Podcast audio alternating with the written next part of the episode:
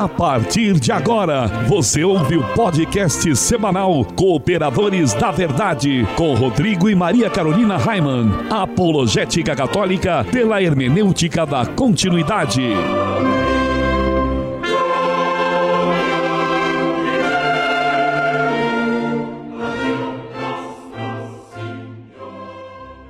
Olá, amigo ouvinte, paz e bem. Aqui quem vos fala é o professor Raiman e estamos começando mais um podcast semanal Cooperadores da Verdade, apologética católica pela hermenêutica da continuidade. Aqui se fala a verdade, custe o que custar, doa a quem doer. E o cooperador de hoje, que temos a graça de receber pela primeira vez aqui nos estúdios Joseph Ratzinger, é meu amigo e futuro sacerdote da igreja, Ângelo Silva de Maria. Tudo bem, Ângelo? Tudo bem, Rodrigo? Tudo bem, Carol? Boa noite a todos. É, muito obrigado pela, pela, pelo convite, pela oportunidade e vamos oprimir. E quem também está aqui conosco é a Maria Carolina Raiman. Seja bem-vinda mais uma vez, querida. Muito obrigada, marido. Um grande abraço também aos, aos, nossos irmãos que estão nos ouvindo agora, vão nos acompanhar nesse podcast. É uma satisfação muito grande é, receber o Ângelo hoje aqui, né, no nosso no nosso, na gravação do nosso programa. Muito bem. E vocês viram que eu frisei esse De Maria ali do, é. do Ângelo, né? uh, Ângelo, Ângelo Silva tem algum outro sobrenome? Não, é, é Ângelo só... Francisco da Silva. Francisco, porque... olha que coisa linda. Fiquei até emocionado agora. Francisco, homenagem Francisco ao nosso seráfico Maria, pai. Né? E o de Maria é por causa da consagração, Ângelo? Exatamente. Muito Exatamente. bem, que coisa linda, né? Ângela, então fala um pouquinho mais sobre você, por favor, para que os nossos ouvintes possam te conhecer melhor, né? O que você faz, com que trabalha, se estuda, casado, solteiro, viúvo, tem filhos? Nossa, é praticamente já um interrogatório nesse CPF, conta do banco, a senha, né? Que é importante. Fiquei, fiquei até assustado agora. Fiquei até né? O teu apostolado na igreja, né? O que, que você vontade, faz? Enfim. Certo. Pois bem, então, como vocês frisaram, meu nome é, é Ângelo Francisco da Silva, né, o de Maria por conta da consagração. É, tenho 27 anos, sou natural de Recife, Pernambuco. Estou em Santa Catarina, em, em, Itajaí especificamente, vai, vão fazer dois anos, agora em agosto. É, vim para cá por, por questões de trabalho inicialmente.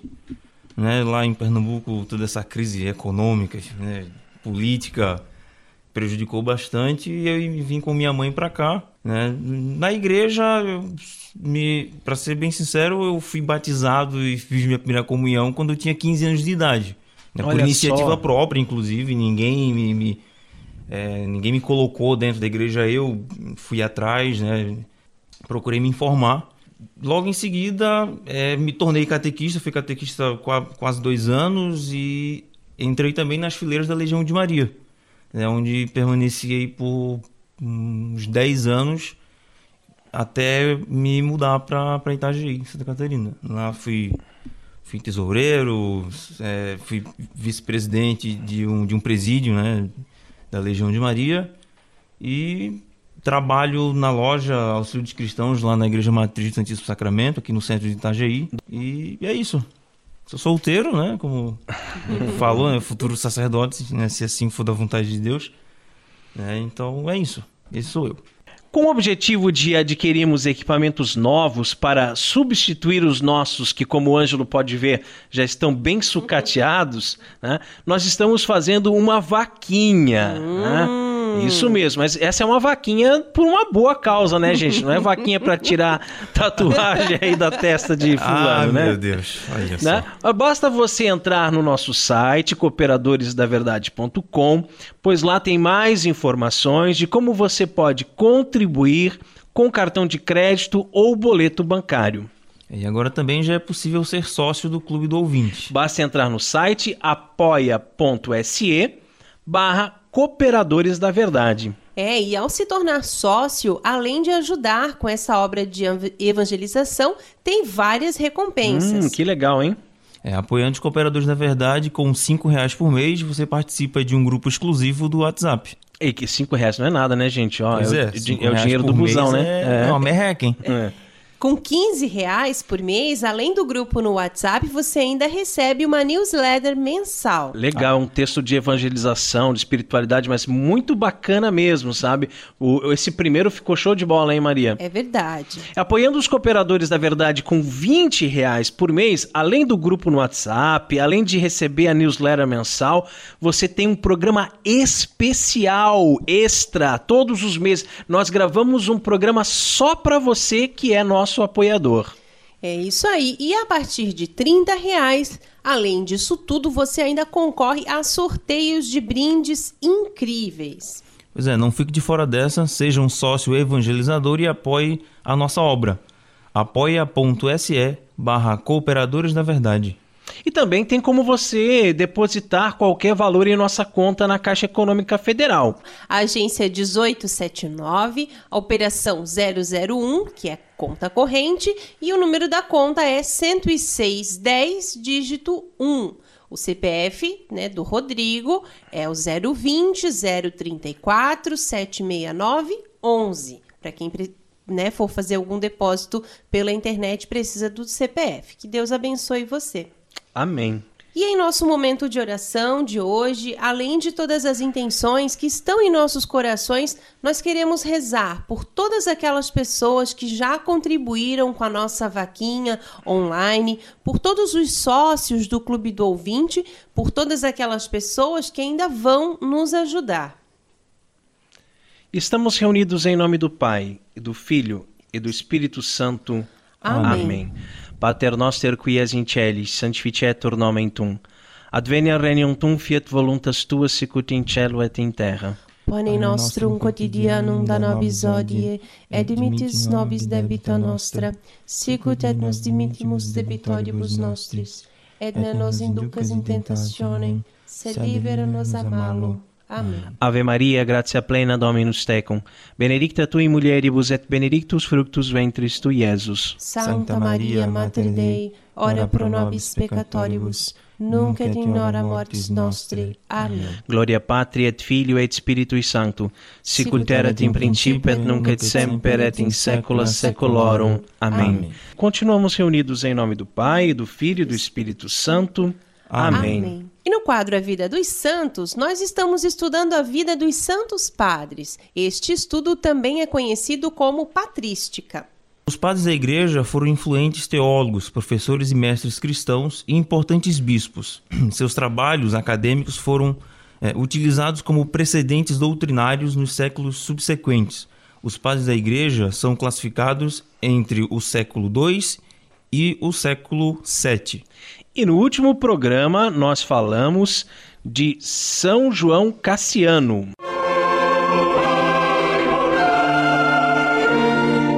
A vida dos santos. Ângelo, quem foi o padre da igreja escolhido para o programa de hoje? O santo escolhido para o programa de hoje foi o santo Epifânio de Salamina. Conta pro povo então, Carol, um pouquinho sobre a vida de Santo Epifânio. Epifânio de Salamina foi um bispo da cidade de Salamina e metropolita da ilha de Chipre no final do século IV. Ele ganhou uma reputação como um forte defensor da ortodoxia cristã. É também conhecido por ter escrito um enorme compêndio de heresias que ameaçaram o cristianismo primitivo até o seu tempo, cheio de citações que muitas vezes são os únicos fragmentos sobreviventes das obras suprimidas. Então, então imagino que este santo ele tenha feito assim uma obra onde ele apontou todas as heresias que aconteciam no seu tempo. Olha que cara opressor, hein? Esse sim. É, né? foi o Olha só, imaginei. um forte defensor da ortodoxia cristã e ele faz um compêndio com todas as heresias para mostrar assim, olha, isso aqui não pode, gente. Tá vendo? Não faz isso, não que tá errado. Aí quando eu vejo isso eu pensei porque a gente tá no caminho certo, hein, Ângelo? Pois é, eu acho que a gente acabou de encontrar o santo padroeiro dos opressores. É isso aí. E além disso, ele foi responsável por instigar, juntamente com Tichon, bispo de Amato, uma perseguição aos não cristãos que viviam em Chipre, que resultou na destruição de muitos dos seus templos. É comemorado a 12 de maio, suposta data em que faleceu no ano de 403 depois de Cristo. Num naufrágio, ele, ele faleceu. Ele nasceu numa cri família cristã no pequeno vilarejo de Bezanduque, próximo de Eleuterópolis, na Palestina, e viveu como um monge na então província romana do Egito, onde foi educado e entrou em contato com grupos gnósticos valentianos. Ele retornou então à Palestina por volta do ano de 333 depois de Cristo, ainda muito jovem, e fundou um mosteiro que muitas vezes foi mencionado na polêmica de Jerônimo com Rufino e João, bispo de Jerusalém. Ele foi ordenado padre e viveu no mosteiro de AD por 30 anos, acumulando enorme conhecimento e habilidade neste período. Entre elas, há de falar diversas línguas, incluindo hebreu, siríaco, egípcio antigo, grego antigo e latim. Por conta disso, Jerônimo o chamou de Pentaglosses, ou seja, de cinco línguas. Sua reputação de erudito logo provocou a sua nomeação e consagração como bispo de Salamina no ano de 367 d.C. Ele serviu como bispo por outros 40 anos, viajando por toda a parte para combater crenças não ortodoxas. Durante uma visita à Palestina em 394 d.C., ele atacou os seguidores de Orígenes e incitou João, bispo de Jerusalém, a condenar as obras dele. Elas foram depois condenadas no segundo concílio de Constantinopla. Quando ele percebeu que estava sendo usado por Teófilo como uma ferramenta contra João, Epifânio tentou retornar para a Salamina, mas morreu num naufrágio no caminho para casa no ano de 403 depois de Cristo. Santo Epifânio, rogai por nós.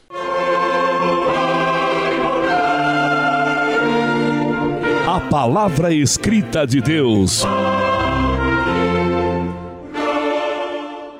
O Senhor esteja conosco. E Ele está, está no, meio de nós. Proclamação do Evangelho de Jesus Cristo segundo Marcos. Glória a vós, Senhor. Naquele tempo, Jesus se manifestou aos onze discípulos e disse-lhes: Ide pelo mundo inteiro e anunciai o Evangelho a toda criatura. Quem crer e for batizado será salvo. Quem não crer será condenado. Os sinais que acompanharão aqueles que crerem serão estes: expulsarão demônios em meu nome, falarão novas línguas. Se pegarem em serpentes ou beberem algum veneno mortal, não lhes fará mal algum. Quando impuserem as mãos sobre os doentes, eles ficarão curados. Depois de falar com os discípulos, o Senhor Jesus foi levado ao céu e sentou-se à direita de Deus. Os discípulos então saíram e pregaram por toda parte. O Senhor os ajudava e confirmava sua palavra por meio dos sinais que a acompanhavam. Palavra da salvação. Glória a vós, Senhor. De acordo com a doutrina da Igreja, o segundo evangelho é obra de São Marcos, ajudante pessoal de São Pedro, e como tal é reconhecido e venerado desde os primeiros séculos do cristianismo. Os livros do Novo Testamento, com efeito, se menciona com frequência um certo discípulo dos apóstolos chamado ora João, ora João Marcos, ora simplesmente Marcos, o qual é também apresentado como amigo e companheiro de São Paulo em suas viagens apostólicas. Na tradição, sobretudo por boca de Papias, a ele se refere e permite identificá-lo com o filho cujas saudações de São Pedro, já em Roma, transmite a várias comunidades cristãs. É sentença comumente admitida que todas essas passagens se referissem a uma única e mesma pessoa, designada com o dúplice nome hebraico e latino, Yohanan Marcos. Na época de Cristo, de fato, o pronome romano Marcos já se havia vulgarizado sobre seu equivalente grego. Ora, do pouco que a seu respeito nos chegou dos tempos apostólicos, sabemos que São Marcos era filho de uma certa Maria, a cuja casa de Pedro se dirigiu após escapar milagrosamente do cárcere e na qual muitos fiéis costumavam reunir-se para rezar. Parece, pois, ter nascido no seio de uma família de posses, o que lhe permitiu ser instruído em grego desde pequeno. Além disso, era primo do levita Barnabé e, a julgar por alguns escritos do século IV depois de Cristo, talvez ele mesmo tenha exercido o levirato. Como quer que seja, é certo que Marcos acompanhou São Paulo de Jerusalém a Antioquia, onde lhe serviu de auxiliar. No entanto, por algum motivo, que os atos silenciam, não quis seguir o apóstolo até Perge, na Panfilha, mas decidiu retornar à Cidade Santa, razão por que Paulo não o admitiu desde logo como companheiro de ministério. Por volta dos anos 49 ou 50 depois de Cristo, viajou com Barnabé a Chipre e pouco tempo depois da primeira prisão de Paulo, reconciliou-se com o apóstolo e voltou a ajudá-lo a pregar o evangelho. Nós sempre fazemos um comentário aqui depois do evangelho, né? Baseado nos textos do Padre Paulo, né? Esse aqui também. E é interessante que nós não estamos é, comentando hoje uh, sobre o evangelho em si. Né? Vocês perceberam? Sim. Né? Ah, porque quem crer será salvo, quem não crer é, será condenado, os sinais que acompanharão e tal, tal, tal. Porque é um tema que a gente já falou muitas vezes aqui no, no programa Cooperadores da Verdade. Então, por isso a gente resolveu falar um pouquinho sobre o autor desse evangelho. E quando a gente conhece um pouquinho sobre a história do autor, como a, a gente estava vendo ali que ele acompanhou Pedro, acompanhou Paulo, né?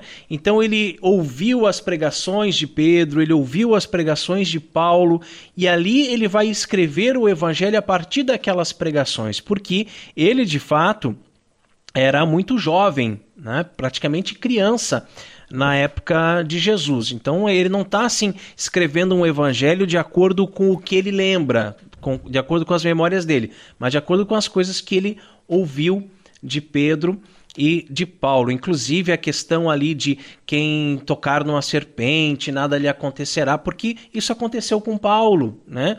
E aí ele vai narrar como sendo palavras do próprio Jesus, né? Ah, também nós o vemos ao lado de São Pedro, príncipe dos apóstolos, cuja epístola aos cristãos do Ponto, da Galícia e de muitas outras regiões diz: a igreja escolhida de Babilônia, ou seja, de Roma, Saúda-vos, assim como também Marcos, meu filho, isso é, aquele a quem muito quero, meu auxiliar no apostolado, ou que foi batizado por mim. Essas palavras de Pedro parecem confirmar o constante e claríssimo testemunho da tradição de que Marcos foi discípulo intérprete e tradutor do primeiro Papa, cuja doutrina tratou de compilar e transmitir o mais fielmente possível a quantos haviam de ler o seu evangelho. Então a gente diz que o evangelho escrito por Marcos, ele é na verdade o evangelho de Pedro. Né? Porque simplesmente quem escreveu, quem colocou no papel foi Marcos, mas foi tudo aquilo que ele ouviu da boca do primeiro Papa. Né? Escrito em cores tão vivas e reais que apenas uma testemunha ocular e apaixonada como São Pedro seria capaz de descrever a seu ajudante. Recorramos hoje, então, à intercessão desse santo evangelista e peçamos-lhe que nos alcance de Cristo, a quem, com obras, palavras e escritos, tanto serviu, a graça de sermos também nós fiéis transmissores da fé católica e apostólica. Essa belíssima reflexão sobre esta passagem do Evangelho pode ser encontrada no site do Reverendíssimo Padre Paulo Ricardo, o nosso mestre em opressão. E Ângelo, qual é o conselho de Padre Pio para nós no programa de hoje? Nós temos muita facilidade para pedir, mas não para agradecer.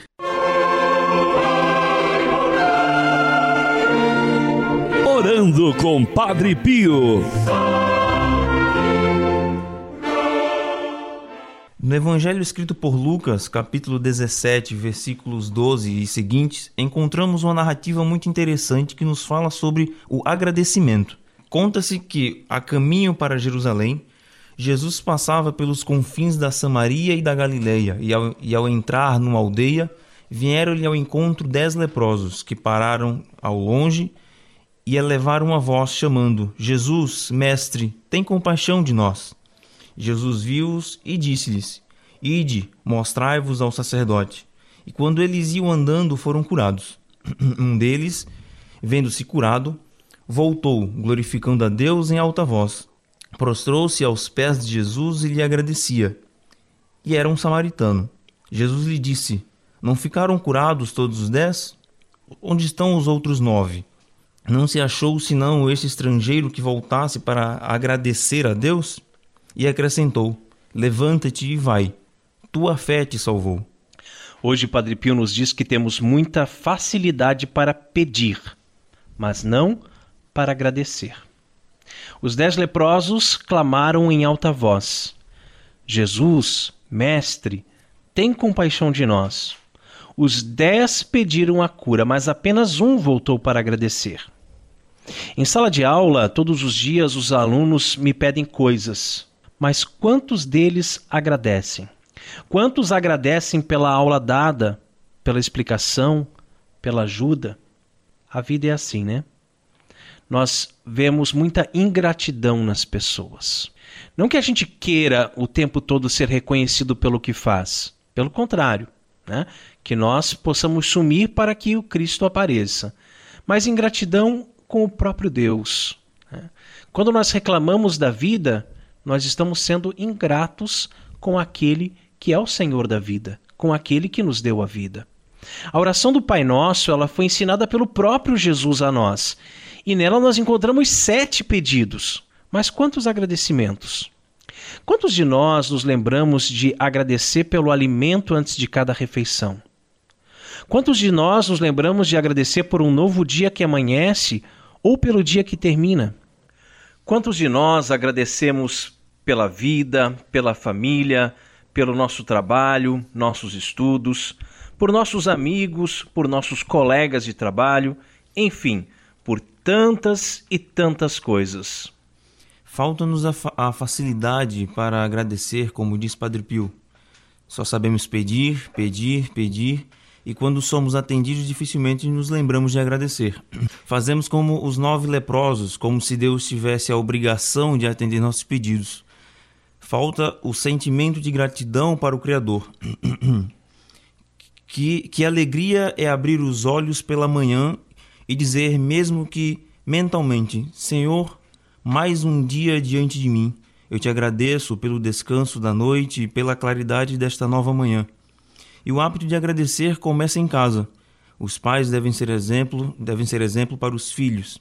É muito mais fácil você, pai, você, mãe, mandar os seus filhos fazerem uma coisa usando de autoridade e fazendo com que desta forma ele nem entenda o porquê de realizar determinada tarefa. Quando você diz, filho, vá lavar a louça, talvez ele nem saiba qual o motivo de ele ter que ajudar em casa. Ele não se sinta parte de uma equipe em que cada um deve colaborar fazendo a sua parte.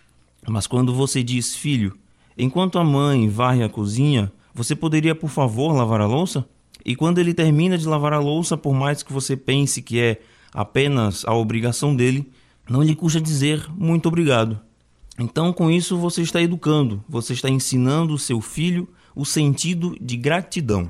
Eu, quando sofri o, o acidente, né, que eu estava ali na, na beira da rodovia sentado, a primeira coisa que me veio à cabeça foi graças a Deus, né? Graças a Deus, eu tô aqui, tô vivo, olha só, não foi nada, né? Poderia ter sido muito pior, mas não, graças a Deus, né? É. Em, em, em, tudo dá graças a Deus. Esse hábito de agradecer, ele é muito importante. É, quando dizemos obrigado, e nunca é demais lembrar, né, que os homens dizem obrigado e as mulheres dizem obrigada, não é mesmo?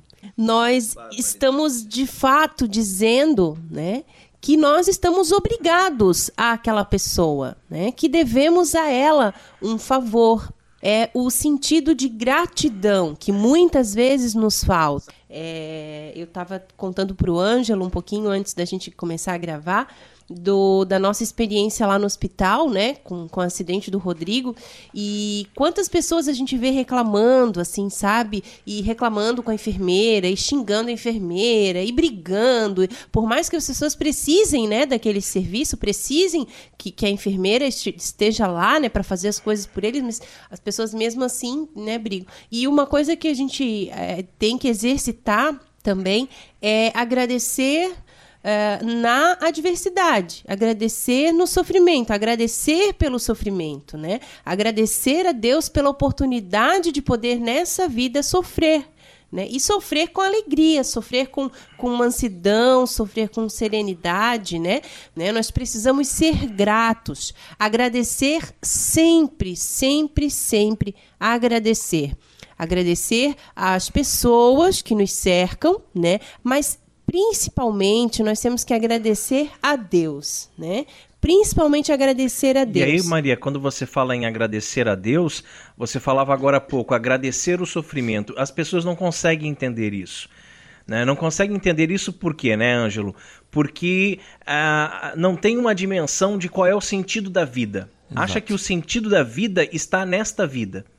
Mas o sentido das coisas está fora das coisas. Né? O sentido dessa vida está na vida eterna. Então, quando você entende que o seu sofrimento ele pode ser ofertado, ele pode ser oferecido pelas almas do purgatório, pela conversão dos pecadores, né? pela, pela conversão dos sacerdotes, né? você pode oferecer aquele sofrimento, então o sofrimento passa a ser corredentor. Né? Então ele tem um significado, algo maior, algo fora daquele eh, momento que você está vivendo, mas que você pode realmente transpor isso para um bem maior. Né? E aí você percebe que é, tudo na vida tem um sentido. Né? Tudo. Você pode não entender por que, que você está sofrendo. Mas Deus tem um propósito na sua vida com aquele sofrimento. Então, agradeça a Deus pela oportunidade que Ele está te dando de sofrer Exato. junto com o Cristo. Né? Exato. E a gente vê assim quantos santos, né, da história da igreja que inclusive receberam os estigmas e Padre Pio foi um deles, né? São Francisco de Assis, quantos quanto tempo rezaram pedindo a Deus o sofrimento, não é mesmo? Verdade. Pedindo a Deus que, que, que, que pudessem sentir na sua própria carne aquilo que Cristo sentiu. E a gente sente né? uma dorzinha qualquer, gente, é. ai ai ai, meu Deus, tira essa dor de mim, tira essa dor de mim. É, a gente tava falando sobre isso, né? Agora com o Rodrigo, né, com, com o braço, fez a cirurgia e tal. É bem interessante mesmo, porque quando tá tudo bem, tá tudo bem, né? Não, então a gente não pensa na dor, não sim, pensa em sim, nada exato. e tal. Até mais difícil agradecer na, quando tá tudo bem, né? Porque tá tudo bem. Então a gente até nem lembra de, de agradecer. Mas nesse momento que nós estamos passando, assim, né, no, na, no sofrimento, né, nessa diversidade, a gente lembra muito de agradecer. E aí a gente sempre fala, fala nisso, assim, que, ah, tá com uma dorzinha de cabeça, você corre tomar um remédio para dor de cabeça. Sabe, né? Ah, vai tomar um remédio para passar aquela dor. Tudo a gente faz no sentido de eliminar a dor da nossa vida, eliminar. Você vê as pessoas fazem aniversário. No Facebook é uma festa de, de palavras, de tudo de bom e de melhor. Ninguém deseja sofrimento, já viu? Já, já Ó, te desejo, cara, te desejo assim um sofrimento. É, é aquela desejo, frase feita de todo né? não, muitas felicidades, né? muita felicidade, saúde, muita paz, muita né? Paz. Tudo de bom na sua vida. Paz com S, né? É, paz com S. É. Né? Então... A velhinha fez 81 anos e você diz muitos anos de vida. É, nossa, que, que, né? pô, pera claro, lá. Claro, né? Vai chegar aí a 300 anos fácil, né? Mas Tranquilo. então, e ninguém... Tá lá no fundo da cama. Tá... A velhinha tá no fundo da cama sofrendo sofrendo. Muitos anos de vida. Eu acho que até ela já tá contando, acho que até ela já tá contando as horas para ir embora é. já, né? Meu Deus, eu quero ir embora, né? Quero ir para junto é... de ti, o pessoal tá querendo que eu viva mais, não, não. A gente tem que se preparar para ir, né? A gente Exato. tem que se preparar, é. né? Com confissões frequentes, com comunhão, se possível diária, né? Com a prática da caridade. A gente tem que estar preparado para se encontrar com exatamente, o Senhor. Exatamente, né? É, é, vocês falaram dessa questão da vontade de Deus, né? a gente tá sempre aceitar, né? Agradecer, né? É, Santo Afonso Maria de Ligório tem, tem um livro dele, um livro fininho, maravilhoso, uma leitura muito boa. É o Tratado da Conformidade com a Vontade de Deus, né? É um livro fino e ele, lá ele explica, ele, ele demonstra de forma muito breve né, de como a gente precisa é, aceitar aquilo que acontece na vida da gente, seja para bom ou para ruim. Se aconteceu é porque Deus quis que acontecesse, é a vontade dele, né? Então, sim, sim. é realmente estar tá conforme com sua vontade, né? Aquela coisa, é Senhor, né? Assim como, como, como o próprio Cristo no, no Monte das Oliveiras, lá no, no, é, no momento da transfiguração dele, ele pediu, é, Pai, afaste de mim esse cálice, mas Contudo, né? seja Contudo, feita... entretanto, todavia, que não seja feita a minha vontade, mas a Mas tua. a tua. Né? Ou seja, a vontade de Deus deve prevalecer sobre a nossa. Sempre, sempre. E nós já falamos num outro programa sobre isso, essa questão da conformidade, de conformar-se. A, a língua portuguesa, como é uma língua viva, né? Por isso que eu sempre prefiro o latim, né? Porque ah, o latim não muda mais, né? Então é aquilo ali e pronto. Mas a língua portuguesa ela vai se transformando e as pessoas vão eh, mudando o sentido das palavras. Ou as palavras vão perdendo o seu sentido, a sua força, né? O seu significado. Então, ah, você tem que se conformar com isso. Dá a impressão que ah, é uma coisa ruim, você vai ter que aceitar.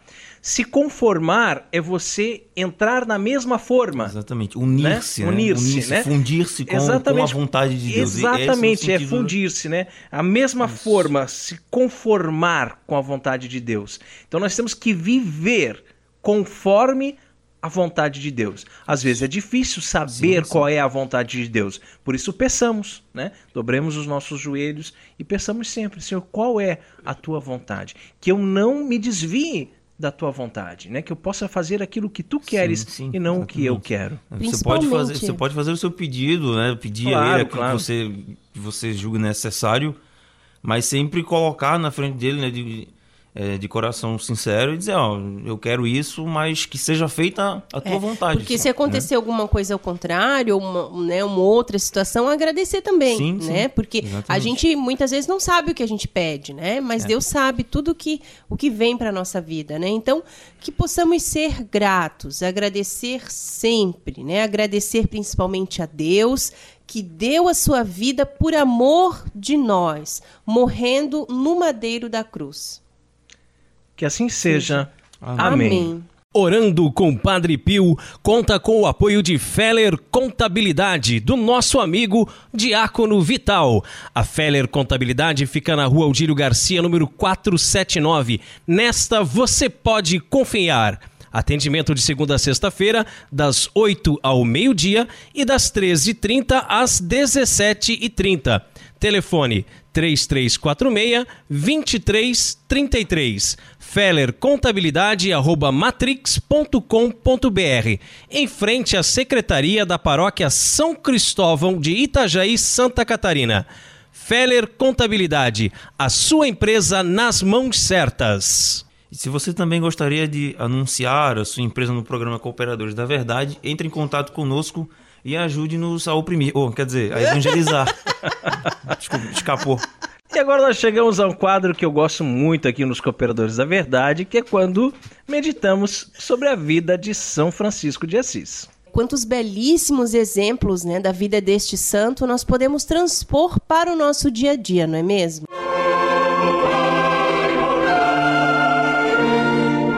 Fontes franciscanas.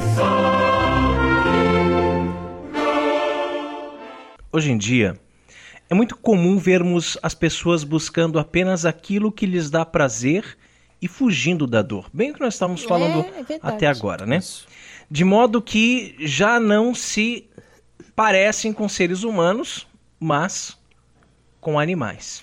É, o- os seres humanos têm a capacidade de, de entender que existem males que vêm para o bem e que de todo mal Deus sempre tira é, um bem maior. É isso mesmo. Já os animais associam dor a uma coisa ruim e prazer a uma coisa boa. Quando sofremos, muitas vezes questionamos Deus. Queremos saber o motivo daquela dor, como se aquilo fosse um castigo. Mas muitas vezes o sofrimento é, na verdade, uma grande dádiva. Quão insondáveis são os mistérios do Senhor.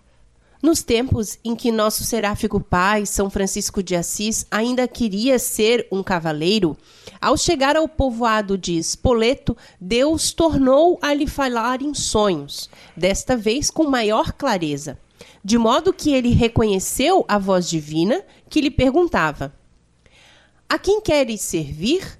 Ao servo ou ao Senhor? E Francisco respondeu prontamente: Ao Senhor, é claro. E a voz tornou a lhe falar: Por que insistes então em servir ao servo? Se queres servir ao Senhor, retorna a Assis. Lá te será dito o que deves fazer. Francisco entendeu, então, que estava buscando apenas a glória humana e passageira estava fazendo a vontade de pessoas ambiciosas e mesquinhas, né? até mesmo a vontade dele próprio, né? porque ele, ele queria muito ser cavaleiro, e não fazer a vontade do Senhor do universo. E o ser humano é assim mesmo, né? Muitas vezes quer agradar mais aos homens do que a Deus. Por isso que aqui no Cooperadores da Verdade nós não temos nenhum respeito humano, né? e muitas vezes dá mais valor para as criaturas do que para o Criador. Nossa, isso aqui a gente abriria uma, um assunto muito extenso, né?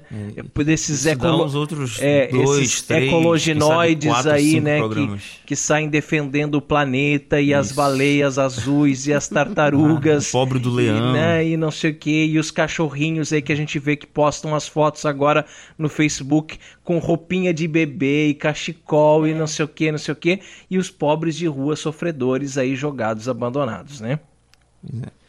É, certamente São Francisco entendeu muito bem que devemos louvar o Criador através de suas criaturas. Isso fica muito claro no Cântico das Criaturas, onde em nenhum momento ele louva a água, o vento ou o fogo, mas diz: Louvado sejas meu Senhor pela água, pelo vento, pelo fogo. E assim por diante. É isso aí, não existe uma, uma postura assim de São Francisco louvar a natureza. Não, né? um panteísmo, é, né? Nada de que, disso. Ah, né? natureza. Não, ele louva a Deus. Sempre louvado sejas meu Senhor, né? Sempre Deus. Mas acontece que nem todos os seus frades tinham este discernimento. Né? E muitas vezes louvavam Francisco ao invés de louvar a Deus. Só que isso era algo que deixava nosso angélico pai muito triste, né? Imagina, logo São Francisco, né? Ele não queria ser louvado, pelo contrário, ele queria ser humilhado, ele queria desaparecer, né? Para que o nome do Senhor é que fosse exaltado. E por isso ele escondia, inclusive, os estigmas, né? Quando ele os recebeu, ele escondia os estigmas de todos. É, ele sabia que as marcas da paixão de nosso Senhor Jesus Cristo em seu corpo eram um grande tesouro. E sabia também que não as devia exibir, né? Para não chamar a atenção para si mesmo. Então, evitou ao máximo durante a vida que as pessoas vissem as chagas. E, de igual maneira, agiu também Padre Pio, né? sempre cobrindo com a meia-luva. Assim, quando acometido de fortes dores abdominais que estavam impedindo o Padre Pio de celebrar os sacramentos, ele pede ao seu amigo pessoal, o doutor Jorge Festa que o examinaste. O doutor Festa percebe a existência de uma hérnia e que precisava de operar urgente. Comunica a São Padre Pio que concorda em operar, mas avisa que seria sem anestesia, hein? Para não correr o risco de que examinassem suas chagas quando desacordado. Padre Pio sofreu muito ao ser operado daquela hérnia sem anestesia. Imagina só. Mas mesmo assim, ficou firme em sua resolução de não ser anestesiado para que não se aproveitassem do momento em que ele estivesse apagado para examinarem as chagas. É, São Francisco de Assis confiou a Santa Clara o cuidado de suas feridas. E Clara se dispôs a preparar ataduras, fios, emplastros feitos com ervas medicinais, né? chinelos de tecido para os pés chagados do pai. É, e somente depois que Francisco faleceu, outras pessoas puderam ver claramente suas chagas. É, as claristas de São Damião tiveram a alegria de receber o corpo de Francisco por alguns instantes. E, e antes de entrar na cidade, o cortejo tomou um atalho que conduzia até São Damião. Entre sentimentos de alegria e de tristeza, as irmãs beijavam suas mãos abençoadas e enfeitadas com as chagas do Senhor. Já em relação a Padre Pio, completados exatos 50 anos que ele havia recebido os estigmas, estes sumiram misteriosamente sem deixar marcas. É mesmo. Quão insondáveis são os mistérios do Senhor que nós tenhamos a graça de, mesmo não os compreendendo, aceitá-los com humildade e amor. Que assim seja. Amém. Amém. Fontes Franciscanas conta com o apoio da Livraria Católica Auxílio dos Cristãos. Artigos religiosos. A Livraria Auxílio dos Cristãos fica na Praça Governador Irineu Bornhausen, centro de Itajaí, no estacionamento da Igreja Matriz do Santíssimo Sacramento calendários, bíblias, livros, artigos litúrgicos, camisetas, cartões, presépios, crucifixos, imagens sacras, CDs, DVDs e muito mais. Telefone 3349-0692. 3349-0692. Livraria Auxílio dos Cristãos. 21 anos de tradição. E aquele quadro mais gostoso do programa Cooperadores da Verdade, onde nós apreciamos o pão líquido porque não somos puritanos e sabemos valorizar o sabor que os mestres cervejeiros, os monges, nos deixaram como legado, esse não vai ter hoje não. Catolicismo e cerveja. Então, como foi falado aqui, já nós, nós estamos comentando, né? É, recentemente eu sofri um acidente de moto, fiz uma cirurgia no cotovelo que foi fraturado em dois lugares na cabeça do rádio.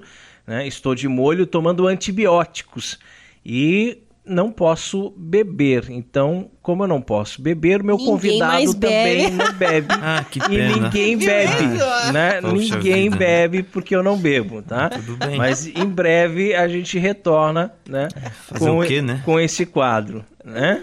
Ah, e se você produz cervejas artesanais e gostaria de ter a sua cerveja degustada aqui no programa Cooperadores da Verdade, entre em contato conosco pela nossa página no Facebook. Que assim que acabarem os antibióticos, nós vamos degustá-las. Catolicismo e cerveja conta com o apoio da Beer House Cervejas Especiais, empório especializado em cervejas nacionais e importadas, com agradável espaço para degustação e inúmeras opções para presentes. Produtos para harmonização, copos, taças, kits e cestas e, é claro, muita cerveja aberto ao público de segunda a sexta, das 15 às 23 horas, e aos sábados, das 10 às 22 horas. A nossa missão é trazer o universo cervejeiro cada vez mais próximo dos apreciadores dessa bebida inigualável. A Beer House está situada à Avenida Coronel Marcos Conder, número 950, Sala Térrea, Centro, Itajaí, Santa Catarina beerhousemkt@gmail.com. Fone 3045 5821. Beer House, a primeira casa cervejeira de Itajaí. E no quadro mais polêmico do nosso programa, hoje vamos falar sobre o dízimo. Ih.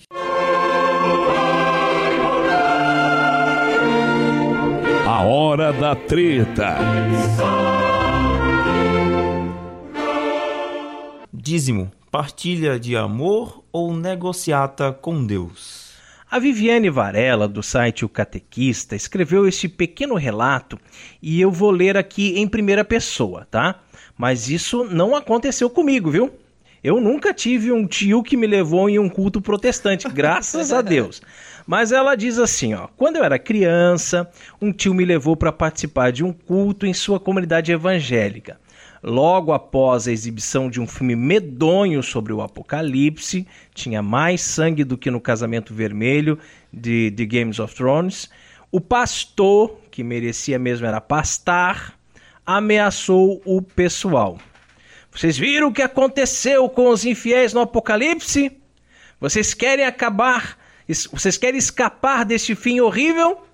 Aí, de olhos esbugalhados, todos acenavam que sim com a cabeça ou gritavam angustiados. E o pastor continuou: Então, prove sua fé e oferte agora, aqui no altar, o valor X em dinheiro. Eu não me lembro qual era a moeda da época, diz a Viviane, né? Se era cruzeiro, se era cruzado, mas era um valor alto, algo equivalente a uns 50 reais hoje. Quem vai fazer a oferta, fique de pé. Quem não vai fazer, fique sentado. E além dessa, dessa técnica, né, existe outra que é ainda mais eficaz para arrancar gordas doações dos fiéis, né? Que é pregar que Deus vai lhe dar muita prosperidade Olha e bênçãos a teologia materiais. da prosperidade Olha aí. Valdir. Maldita teologia da prosperidade. Eu tinha, eu tinha amigos, né? Quer dizer, tinha não, eu tenho, né? Amigos dessas igrejas, mais uma vez chamando de igreja, né? Mas enfim, dessas igrejas protestantes aí, né? É, de que você era o pastor ia falar contigo, né? Te chamava, ah, vem cá, fulano, tudo bom, né? Não, porque você tá em dívida aí, né? E, ó, Em dívida, dívida, em em dívida. Não, e não é a dívida não é com o pastor, a dívida é com, a, Deus. É, a dívida É, não com tem dívida Deus. com Deus, É. não com a obra de Deus, né? Como Deus se não Deus vai te abençoar. dinheiro para Deus fazer não, alguma coisa. É, Deus não vai te abençoar, né? É, pois é, né? ou seja, a, a bênção de Deus já depende do quanto você. É, um toma lá da cá, Né? né? É, é igual Negociata. um, um despacho de macumba, né? É. Você faz lá uma oferenda com a galinha preta, com a farofa, com o charuto, com, É. Com a cachaça, velinhas, né? com as velas, As velas né? pretas as flores. E aí a entidade vai te dar aquilo que você quer em troca, né? É tomar A gente vê isso nesses. Volta e meia eu tô zapeando a televisão, né? A gente vê ali os programas né, das igrejas, entre aspas, né, protestantes ali. É, aqueles espetáculos teatrais, para não dizer circenses, né? De gente, ah, né? Eu devia para o mundo inteiro, né? Eu devia uma dívida de não sei quantos milhões. Hoje eu tenho quatro carros importados na garagem, uma casa própria que vale não sei Pega na quantos milhões, mentira. né? não sei quantos milhões de Ai, ai. reais. E blá blá blá, blá blá blá, blá blá blá. E aquela. Que foi né, Deus, né? Foi ah, Deus, foi Deus. foi Deus que me deu. Deus que me deu. É, né? Deus que me Claro, deu. sim, é bem isso. E aí tem uma história, eu não sei se você lembra disso, Milby, mas que a gente tava vendo numa- na televisão um, um desses, sei lá, muitos anos atrás até, eu acho. Que o cara comprou uma, uma toalhinha dessas toalhinhas ungidas e foi lá e passou na porta do banco. Você soube dessa? Ele passou na, ele passou na maçaneta Ah, já. do Maçaneta, banco. Eu ouvi falar, eu ouvi falar. Passando na maçaneta milagrosamente. é, no dia seguinte- dívidas As dívidas desapareceram. né? Sumiram. né? Quem pagou? Quem pagou essa dívida? Jesus, Jesus, Jesus. pagou. foi foi lá no Jesus. banco, ó, pagando a pagou. dívida E é- dívida de fulano de tal, tá aqui. Ele passou a toalhinha E ali é- na, na porta do banco. Eu vi, né? Eu vi, então Ele eu vim aqui. comprou a ele toalhinha comprou lá a toalhinha pagou, lá. é, tá certo. E esse é, o a gente tá dando risada, mas é o modo de, agi- de agir de muitas das seitas que pregam a demoníaca teologia da prosperidade. Né? As pessoas mesquinhas, gananciosas ou simplesmente é, desesperados né, por causa das suas dívidas sempre caem nessa história como patinhos, né? Impressionante. E tanto é que, assim, é, na, na igreja, né, na nossa igreja, né? É bem verdade que na Bíblia né, de- de- Deus, promete prover as necessidades materiais de quem paga o dízimo, né? E de fato está lá, né? É, isso se chama fé na providência divina. Né? Mesmo que esteja meio duro, a pessoa faz um sacrifício para ajudar os pobres né? e sustentar a igreja. né? Lembrando que é só lembrar, por exemplo, da oferta da viúva. Né? O pessoal Sim. fiel ao dízimo, confiando que o Senhor lhe ajudará. né? Tanto é que, que se, se a gente abrir o, o nosso glorioso livro amarelo, né? tem uma, uma que fez uma, uma- com, com outra cor, mas o clássico Tem- é o. tem o é azul também, né? O clássico é o livro amarelo, né? O livro amarelo do catolicismo, né? É, se você abrir lá, é, no número 2043, né, no segundo parágrafo desse item, é, esse, esse capítulo refere-se a, é, aos mandamentos da igreja. Né? E aí, nesse número é, 2043, no segundo parágrafo dele, traz o quinto mandamento da igreja. É, o quinto mandamento: ajudar a igreja em suas necessidades. Recorda aos fiéis que devem ir ao encontro das necessidades materiais da igreja, cada um conforme as próprias possibilidades. Porém, justamente por ser um chamado à liberdade de cada fiel, é, muitos católicos não estão nem aí para o dízimo. Né? Em quase todas as paróquias, a proporção de dizimistas em relação ao número de fiéis que frequentam a paróquia é ridiculamente baixa. Né? Chega a ser uma coisa realmente absurdamente, é, absurdamente discrepante, né? uma, uma diferença absurda. É? Agora, o que acontece é que a maioria das pessoas é, gosta mesmo é que lhe põe um cabresto. Gostam de uma religião que lhes faça passar vergonha diante dos outros irmãos, caso não ande na linha, em troca da promessa de evitar a cruz e viver o céu aqui na terra. É por isso que ouvimos tanto protestante dizer: ah, eu era católico, mas naquele tempo eu bebia, vivia na farra, eu traía, eu fazia tudo errado. E desde quando a Igreja Católica aprova tais pecados, criatura Joselita? O fato é que no meio evangélico é comum que um fique tomando conta da vida do outro. Então, todos se esforçam para ter uma aparência externa de santidade mesmo sabendo que eles acreditam que vão para o céu mesmo pecadores, né? Pois é, até porque para é. eles santidade não existe. Eu me lembro, quando eu era, quando eu é, entrei para catequese, a gente tinha um carnezinho que, que era do centésimo. Você lembra disso? Sim. Não, não se chamava dízimo, chamava centésimo. Centésimo. Não é, é, da minha época. Não, não. eu, eu não era da igreja ainda, então não, Ai, não sei. É, é porque se a gente for fazer um estudo assim mais detalhado, a gente vai chegar à conclusão que dízimo, pastoral do dízimo, é coisa aqui do Brasil, da América Latina, é, coisas que foram concedidas assim às conferências episcopais, né, porque são países pobres, etc, etc.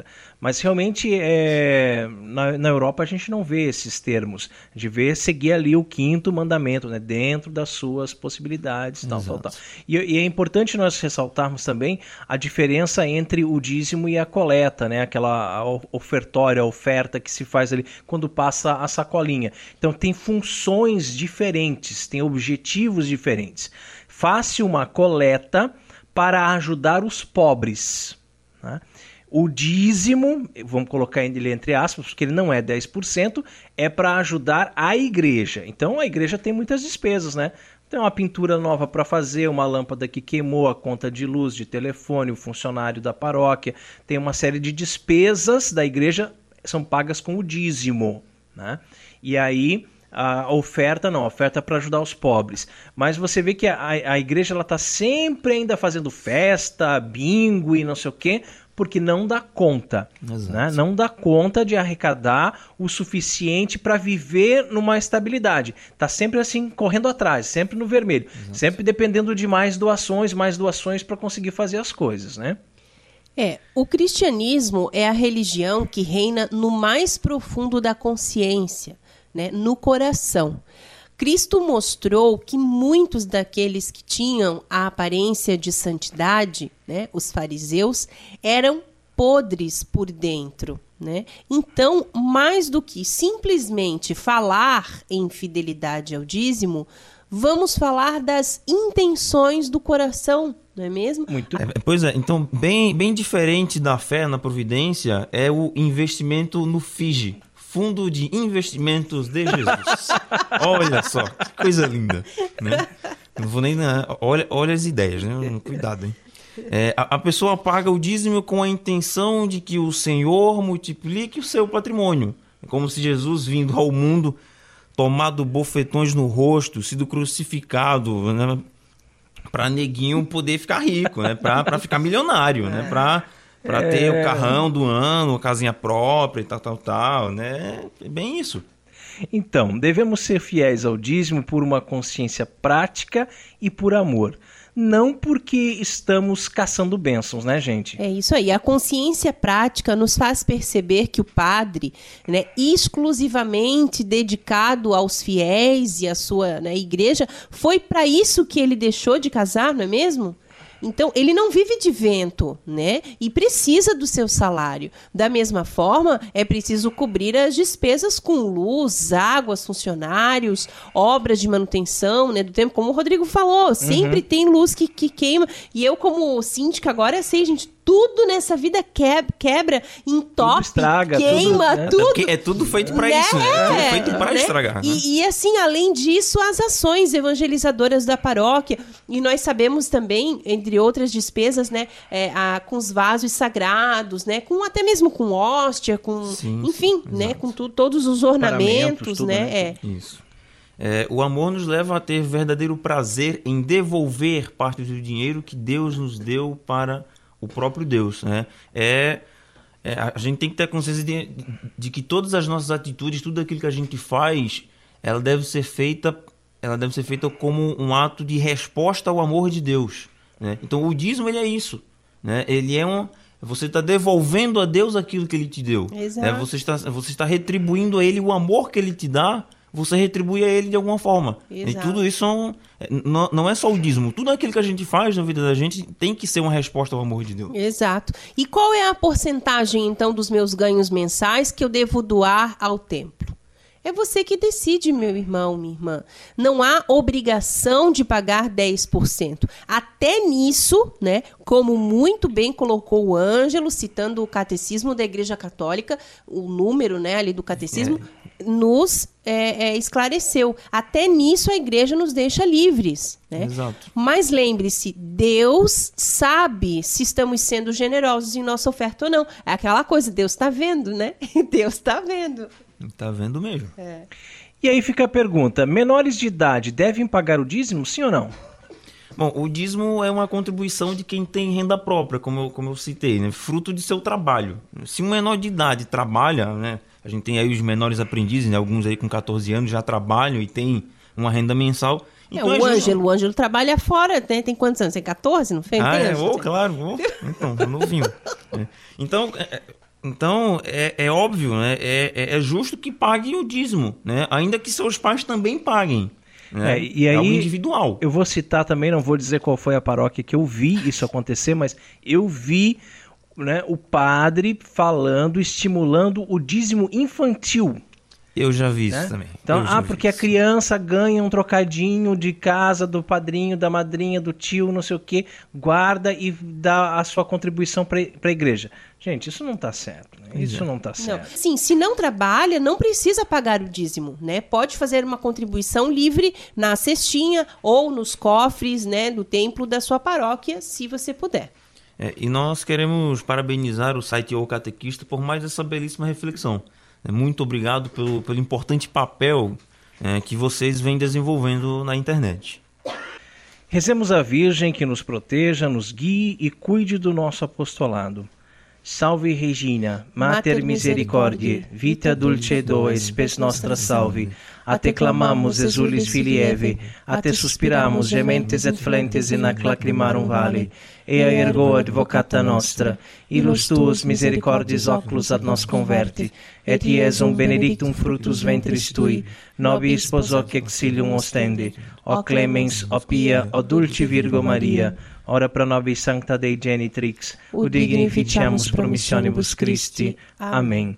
Debaixo de vossa proteção nos refugiamos, Santa Mãe de Deus. Não desprezeis nossas súplicas em nossas necessidades, mas livrai-nos sempre de todos os perigos. Ó Virgem gloriosa e bendita. Amém. E chegamos ao fim de mais um programa Cooperadores da Verdade.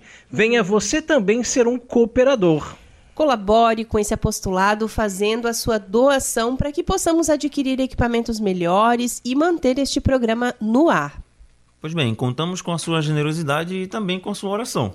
Muito obrigado a você que nos acompanhou nesse podcast. Ajude a divulgar compartilhando nas redes sociais. Muito obrigado. É, quero agradecer ao Rodrigo, a, a, a, Maria pelo convite e estamos à disposição para outros programas, quem sabe. Sim, que bom, ah, né? Foi muito legal, me diverti muito, viu? Muito bacana. Obrigada também, Ângelo, né, por você ter vindo, dedicado esse tempo, é, né, para essa obra de evangelização. Obrigado, Rodrigo, também. Muito agradecida a Deus, que Deus seja louvado. Salve Maria. E vale a pena a gente dizer aqui, né, que esse foi o primeiro programa da história dos Cooperadores da, da Verdade gravado em duas etapas. né? É. A primeira vez nós estávamos gravando e acabou a luz, é. né? Olha só. E lá na metade da gravação. Hoje a gente está terminando a gravação, então um, um, programa que durou duas semanas. é isso aí. Obrigado, Ângelo, meu amigo. Obrigado, Carol, meu bem. Deus abençoe a todos. Paz e bem.